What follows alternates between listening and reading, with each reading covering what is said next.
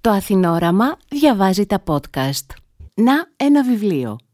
Ένα podcast με τις σκέψεις του συγγραφέα Κώστα Κατσουλάρη για βιβλία που διάβασε. Γεια σου. Είμαι ο Κώστας Κατσουλάρης και σήμερα θα σου μιλήσω για ένα μυθιστόρημα που μας ταξιδεύει στην Αγγλία του 16ου αιώνα και μας βάζει στο οικογενειακό άδειτο του διασημότερου δραματουργού όλων των εποχών, του William Shakespeare. Τίτλος του Άμνετ.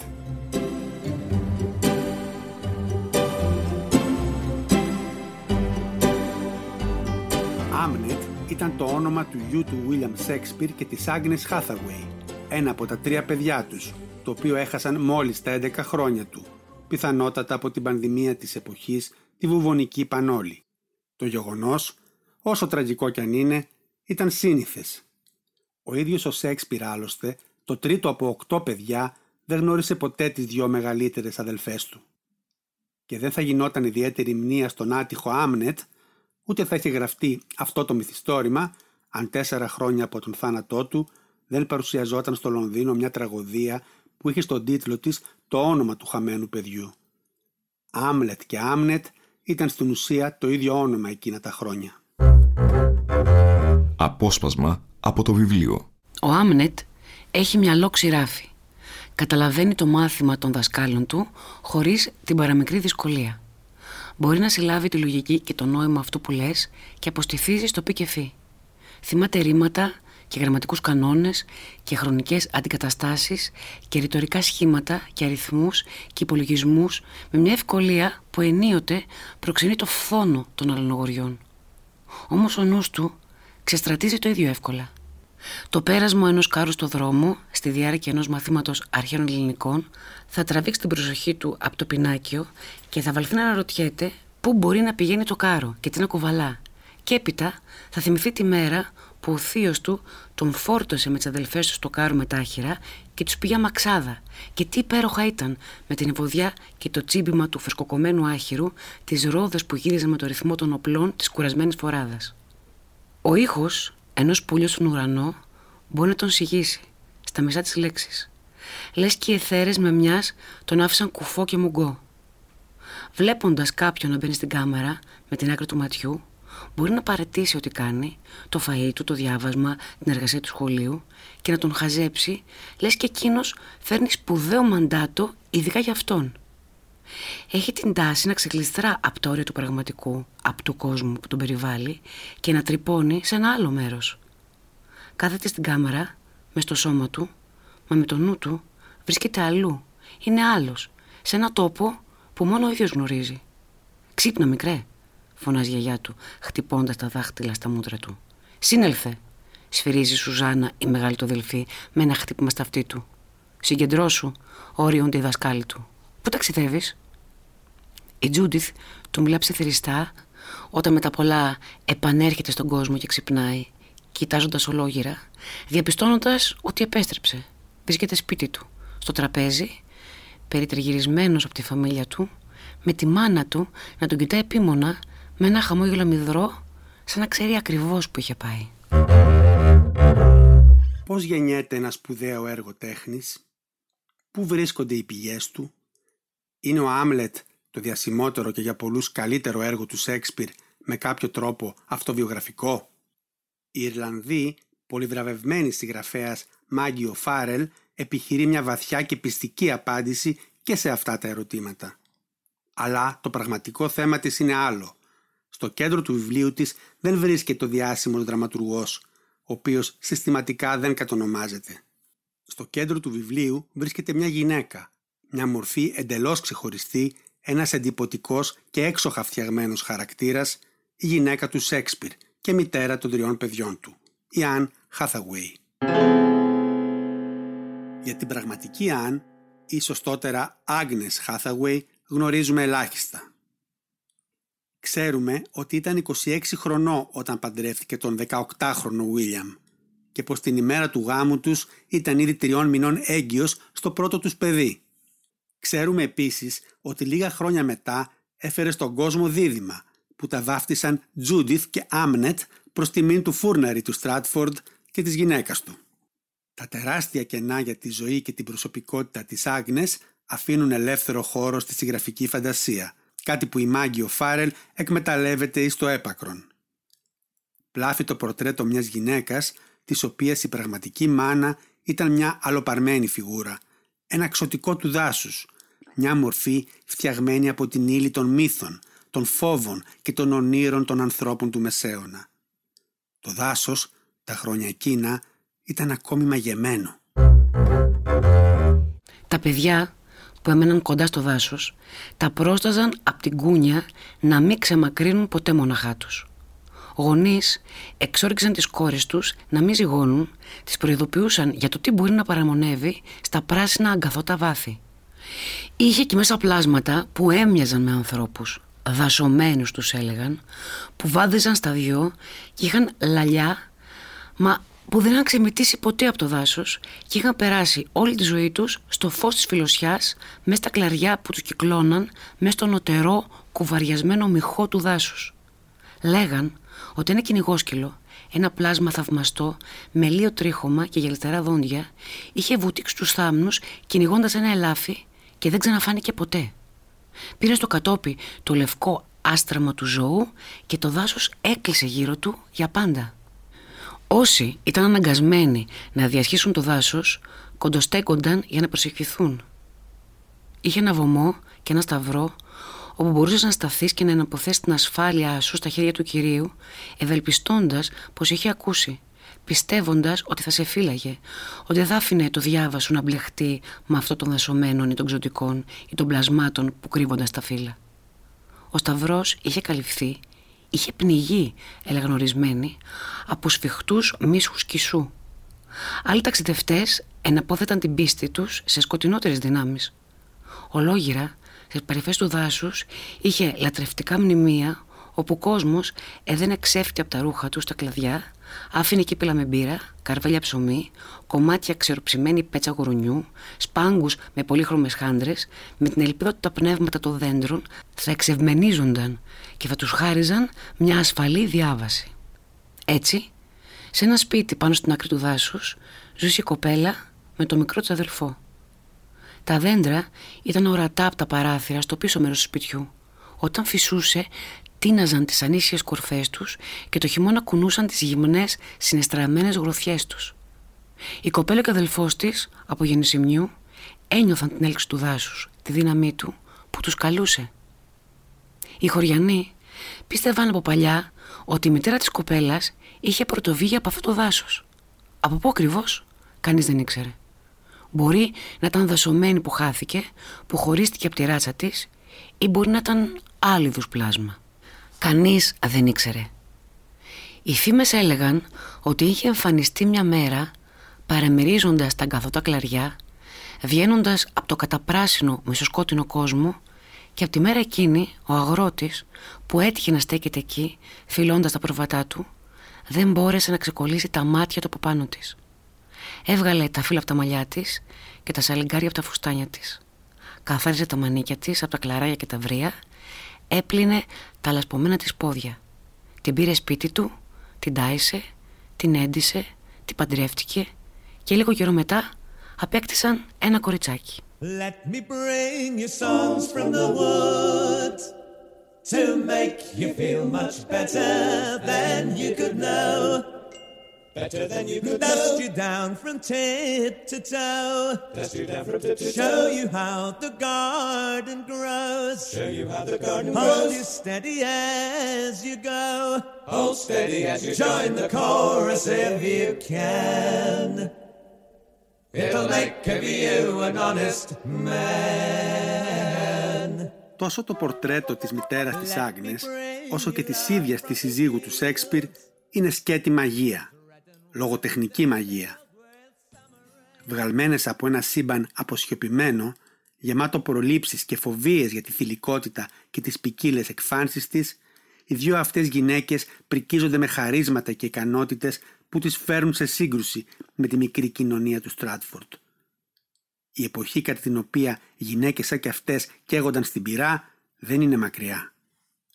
Όταν ο νοαρός Βίλιαμ αντικρίζει για πρώτη φορά την Άγνες, θαμπώνεται. Βλέπει ένα πλάσμα που βρίσκεται πέραν του κόσμου τούτου.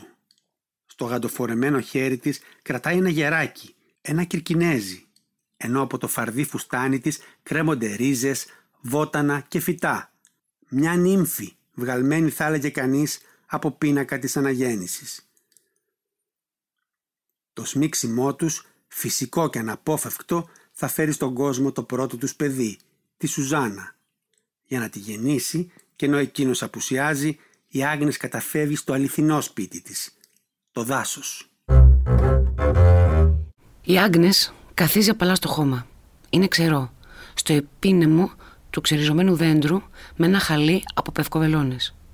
Νιώθει κι άλλο πόνο να έρχεται, να ορμάει κατά πάνω της, να ζυγώνει σαν κεραυνό σε τοπίο. Στριφογερνά, διπλώνεται, λαχανιάζει διαβαίνοντας τον πόνο, κατά πως ξέρει ότι πρέπει να τον διαβεί, κρατώντας σφιχτά μια δέντρινη ρίζα.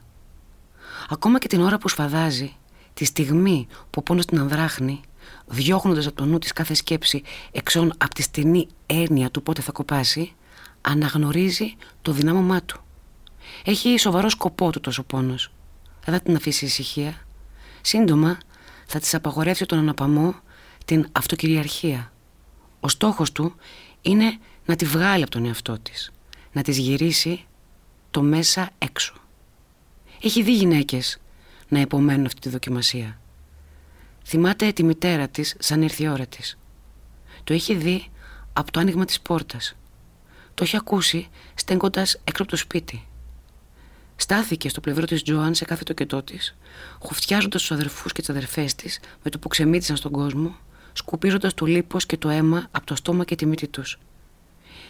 Έχει δει γειτόνισε να γεννάνε. Έχει ακούσει τις κραυγές τους να γίνονται ουρλιαχτά. Έχει μυρίσει την οσμή σαν σκουριασμένου κέρματο τους νεογέννητου. Έχει δει τη σκρόφα, τη γελάδα, τις προβατίνες να γεννούν τα μωρά τους. Εκείνη φώναζε ο πατέρας της, όποτε τα αρνάκια σκάλωναν. Τα θελικά της δάχτυλα, λεπτά, μητερά, ήταν απαραίτητα για την είσοδος σε εκείνη τη στενή, θερμασμένη, γλιστερή σύραγγα για να γατζωθούν και να βγάλουν τις μαλακές οπλές, την κολόδου μουσούδα, τα αυτιά κολλημένα στο κρανίο. Και ξέρει, κατά πώς ήξερε πάντα, ότι θα φτάσει στην άλλη όχθη της γένας, ότι και αυτή και το μωρό θα ζήσουν. Τίποτε ωστόσο δεν θα ήταν ικανό να την προετοιμάσει για τον ανελαίητο πόνο. Είναι σαν να προσπαθείς να σταθείς μέσα σε καταιγίδα, να κολυμπήσεις ενάντια στο ρεύμα ποταμού που πλημμυρίζει, σαν να πασχίσεις να σηκώσεις γκρεμισμένο δέντρο. Ποτέ στο παρελθόν δεν είχε τέτοια συνέστηση της αδυναμίας, της ανεπάρκειάς της.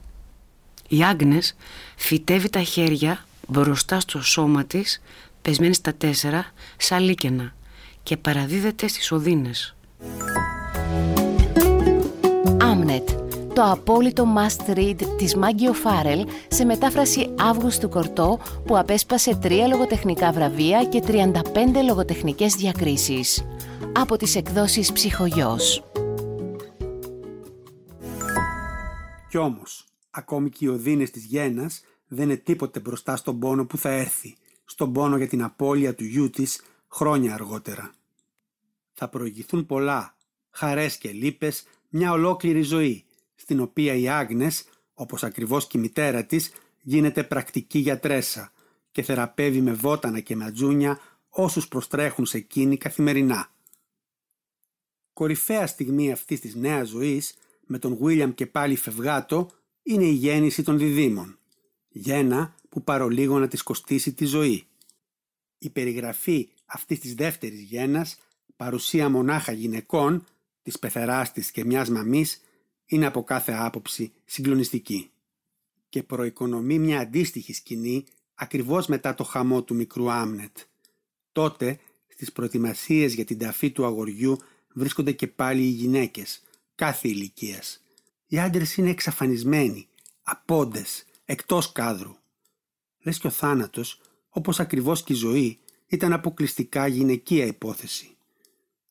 Προηγείται βέβαια η μεγάλη σεκάνς κατά την οποία η Άγνες, καταβάλλοντας υπεράνθρωπες προσπάθειες, πασχίζει να σώσει την κόρη της, την Τζούντιθ, από την Πανόλη και τα καταφέρνει, χωρίς όμως να αντιληφθεί εγκαίρως ότι στο μεταξύ έχει αρρωστήσει βαριά το αγόρι από τα δίδυμα, ο άτυχος Άμνετ. Η Τζούντιθ, το παιδί της, η κορούλα της, το στερνοπούλι της, κάθεται σε μια καρέκλα. Η Άγνες ακόμη να πιστέψει στα μάτια της. Το μουτράκι της είναι χλωμό, με τα μάτια της να λάμπουν, όλο εγρήγορση.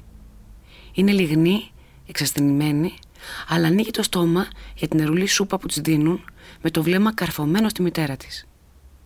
Η Άγνες έχει διπλωθεί στα δύο. Κάθεται στο προσκέφαλο του γιού της, βαστάει το σώμα του που ρηγεί. Η κόρη της γλίτωσε. Γύρισε κοντά τους, είναι πάλι ζωντανή. Όμως για τα άλλαγμα, κατά πως φαίνεται, μπορεί να χάσουν τον Άμνετ. Του δώσε ένα καθαρτικό, τον τάισε μαρμελάδα με δεντρολίβανο και μέντα. Του έδωσε ό,τι και στη Τζούντιθ και με το παραπάνω. Απόθεσε μια πέτρα με μια τρύπα στη μέση κάτω από το μοξιλάρι του. Ώρες πριν φώναξε τη Μέρη και τη ζήτησε να φέρει το φρύνο και τον έδασε με λινάτσες στην κοιλιά του αγοριού. Τίποτα από όλα αυτά δεν τον επανέφερε. Τίποτα δεν αποκατέστησε την υγεία του. Νιώθει την ελπίδα της για εκείνον να διαρρεί από μέσα της, όπως το νερό από τον τρίπιο κουβά. Είναι χαζή, τυφλωμένη και ηλίθια, αγαθιάρα του χειρίστου είδους. Νόμιζε εξ αρχής πως έπρεπε να προστατεύσει τη Τζούντιθ, ενώ ο Άμνετ ήταν αυτός που έμεινε να χαθεί. Πώς μπορεί η μοίρα να ήταν τόσο άσπλαχνη, να της στήσει τέτοια παγίδα; Να την κάνει να εστιάσει τις δυνάμεις της στο λάθος παιδί, ώστε να μπορέσει, εκμεταλλευόμενη την αφηρημάδα της, να αρπάξει το άλλο. Σκέφτεται τον κήπο της, τα ράφια με τις κόνες, τα φίλτρα, τα ξερά φύλλα, τα καταπότια. Τα σκέφτεται όλα με οργή και δυσπιστία. Σε τι ωφέλησαν, τι νόημα είχαν όλα τους; Χρόνια και χρόνια να καλλιεργεί, να ξεχορταριάζει, να κλαδεύει, να συλλέγει. Της έρχεται να βγει στην αυλή και να ξεριζώσει τα φυτά ένα προς ένα και να τα ρίξει στη φωτιά. Χαζή, ανήμπορη, ξυπασμένη χαζή. Πώς μπόρεσε ποτέ να πιστέψει πως τα βοτάνια της θα ήταν άξιος αντίπαλος για τούτη την αρρώστια;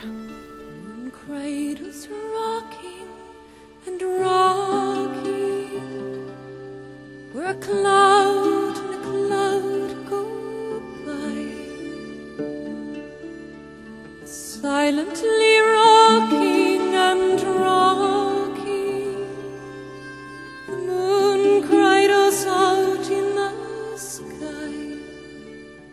Αν και ο θάνατος παιδιών, όπως και γυναικών στη γέννα, ήταν στην ημερήσια διάταξη εκείνα τα χρόνια, η απώλεια του Άμνετ σαρώνει εκ βάθρων την ύπαρξη της Άγνες.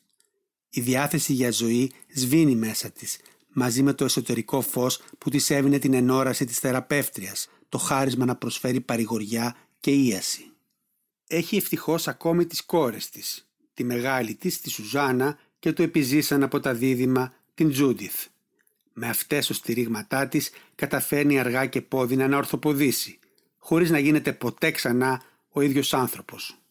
Μέχρι που κάποιος έρχεται να της μηνύσει ότι ο άντρας της, που ζει σχεδόν μονίμως πια στο Λονδίνο και μεγαλουργεί, έγραψε λέει ένα έργο, μια τραγωδία, που έχει ως τίτλο το όνομα του γιού τους, του Άμλετ. Πηγαίνοντας για πρώτη φορά στο Λονδίνο, η Άγνες θα βρεθεί στο κατάμεστο θέατρο στη νότια όχθη του Τάμεση. Εκεί, στο περίφημο Globe, θα δεις στη σκηνή τον άντρα της να παίζει τον νεκρό πατέρα του Άμλετ. Ένα φάντασμα. Τι παράξενη αντιστροφή είναι αυτή. Άμλετ, είπε ένας από τους θεατρίνους. Το άκουσε. Καθαρά και βροντερά, σαν το χτύπημα μακρινής καμπάνας. Να το πάλι. Άμλετ. Η Άγνες δαγκώνει τα χείλη που γεύεται την αψάδα του αίματός της. Σφίγγει τα χέρια. Το λένε τούτοι οι άντρες στη σκηνή. Το γερνούν ανάμεσά τους σαν ψηφίδα σε παιχνίδι. Άμλετ, Άμλετ, Άμλετ. Δείχνουν να αναφέρονται στο φάντασμα, στο νεκρό, τη μορφή που αποχώρησε. Να ακούει αυτό το όνομα από τα χίλια ανθρώπων που δεν γνώρισε και ποτέ δεν θα γνωρίσει και μάλιστα ως το όνομα ενός παλιού νεκρού βασιλιά. Δεν το χωράει νους της. Γιατί να κάνει τέτοιο πράγμα ο άντρας της; Γιατί να προσποιηθεί πως το όνομα δεν σημαίνει τίποτα για εκείνον. Πως είναι μια σειρά από γράμματα. Πώς μπόρεσε να κλέψει αυτό το όνομα και έπειτα να το γυμνώσει, να το γδάρει από όλα όσα σήμαινε, να πετάξει την ίδια τη ζωή που άλλοτε περίχε. Πώς μπόρεσε να πάρει την πένα του και να το γράψει σε ένα φύλλο κόβοντας το δεσμό του με το γιο τους. Δεν μπορεί να καταλάβει. Τη τρυπάει την καρδιά. Της ξεσκίζει τα σωθικά. Απειλεί να την ξεριζώσει από τον εαυτό της τον ίδιο, από εκείνον, από ό,τι μοιράζονταν, από όλα όσα ήταν οι δυο τους. Σκέφτεται.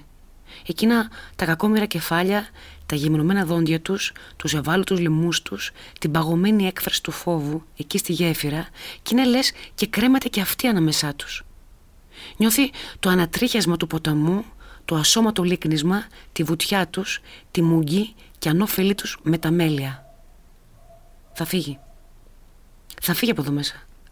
Θα καβαλήσει την εξουθενωμένη φοράδα, θα γυρίσει στο Στάρφορντ και θα γράψει τον άντρα της, λέγοντας «Μη γυρίσεις, μην ξανάρθεις, μείνε στο Λονδίνο, τελειώσαμε με την πάρτη σου». Δεν χρειάζεται να δει περισσότερα. Είναι όπως ακριβώς το φοβόταν. Πήρε το ιερότερο, το τρυφερότερο όνομα και το πέταξε μέσα σε ένα μπουλούκι λέξεις, μέσα σε ένα θεατρικό πανηγύρι. Νόμιζε, με τον ερχομό της εδώ, αν έβλεπε αυτό το έργο, ίσως να βλέπε τι κρυβόταν στην καρδιά του άντρα της. Μπορεί να της πρόσφερε τη δυνατότητα να τον ανακτήσει. Νόμιζε ότι το όνομα στο πρόγραμμα ήταν ένας τρόπος να της μιλήσει για κάτι κρυφό κάποιο είδους σημάδι, ένα σινιάλο, ένα απλωμένο χέρι, ένα κάλεσμα. Στο δρόμο για Λονδίνο σκεφτόταν πως ίσως τώρα να καταλάβαινε γιατί ήταν έτσι απόμακρος και βουβός από το θάνατο του γιού τους. Πλέον αισθάνεται πως δεν απομένει τίποτα στην καρδιά του άντρα της που να μπορεί να καταλάβει. Είναι γεμάτη μόνο με αυτό. Μια ξυλινή σκηνή, θεατρίνους που φωνασκούν, αποστηθισμένους μονολόγους, λατρευτικά πλήθη, μασκαρεμένους βλάκες. Τόσο καιρό κυνηγούσε ένα φάσμα, ένα ίσκιωμα του δάσους. I am beside you I am beside you I am beside you I am beside you Λίγο αργότερα, όταν η τραγωδία ολοκληρώνεται και όταν όλες οι εντυπώσεις μέσα της κατακάθονται, αρχίζει να αντιλαμβάνεται το βαθύτερο νόημα αυτής της παράδοξης αντιστροφής. Σκοτώνοντας τον πατέρα και ζωντανεύοντας τον γιο, ο άντρας της, ο Βίλιαμ Σέξπιρ, επιχειρεί έτσι τη δική του εξηλαίωση, τη δική του κάθαρση. Η Άγνες καταλαβαίνει ότι έκανε ό,τι θα ήθελε να κάνει ο κάθε πατέρας να ανταλλάξει το μαρτύριο του παιδιού του με το δικό του, να πάρει τη θέση του, ώστε το αγόρι να ζήσει. Το μυθιστόρημα Άμνετ της Μάγκιο Φάρελ μεταφέρθηκε στη γλώσσα μας σε πληθωρικά και απολαυστικά ελληνικά από τον Αύγουστο Κορτό και κυκλοφορεί από τις εκδόσεις Ψυχογιός. Πίσω από τη μαρκίζα που γράφει William Shakespeare κρύβεται ένα συγκινητικό και πρωτότυπο μυθιστόρημα για το πώς οι γυναίκες κινούσαν και κινούν τον κόσμο ζώντας στη σκιά των αντρών. Είναι ένας ύμνος για την άγρια και ελεύθερη γυναικεία φύση που είναι ανήσυχη και εγωιτευτική, αδέσμευτη και ιαματική. Είμαι ο Κώστας Κατσουλάρης. Μέχρι το επόμενο podcast, να ένα βιβλίο.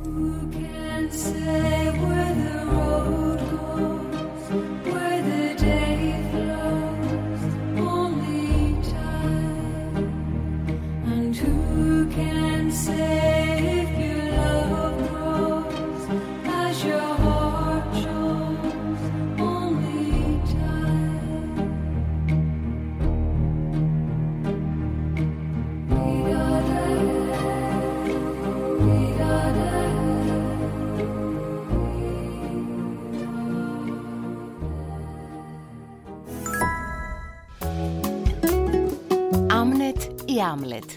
Το σπουδαιότερο έργο του Σέξπιρ ήταν ο γιος του, ο Άμνετ, Το βραβευμένο ιστορικό μυθιστόρημα της Μάγκιο Φάρελ εντάχθηκε στα 10 κορυφαία βιβλία του 2020 από τους New York Times και θεωρήθηκε το καλύτερο βιβλίο του 2020 από το BBC. Είναι ένα μυθιστόρημα με εξαιρετική ατμόσφαιρα εποχής και έγινε αμέσως best seller των Sunday Times και πολλών άλλων μέσων μαζικής επικοινωνίας. Διατίθεται σε όλα τα βιβλιοπωλεία και στο ψυχογιός.gr από τις εκδόσεις Ψυχογιός. Αποσπάσματα από το βιβλίο της Μάγκιο Φάρελ Άμνετ διάβασε η ηθοποιός Γογό Μπρέμπου. Για να ακούσετε κι άλλα podcast μπορείτε να μπείτε στο pod.gr, στο Spotify, στο Apple Podcast ή σε όποια άλλη δωρεάν εφαρμογή ακούτε podcast από το κινητό σας. Αν θέλετε να διαβάσετε το podcast «Να ένα βιβλίο», αναζητήστε το στην ηλεκτρονική έκδοση του περιοδικού Αθηνόραμα.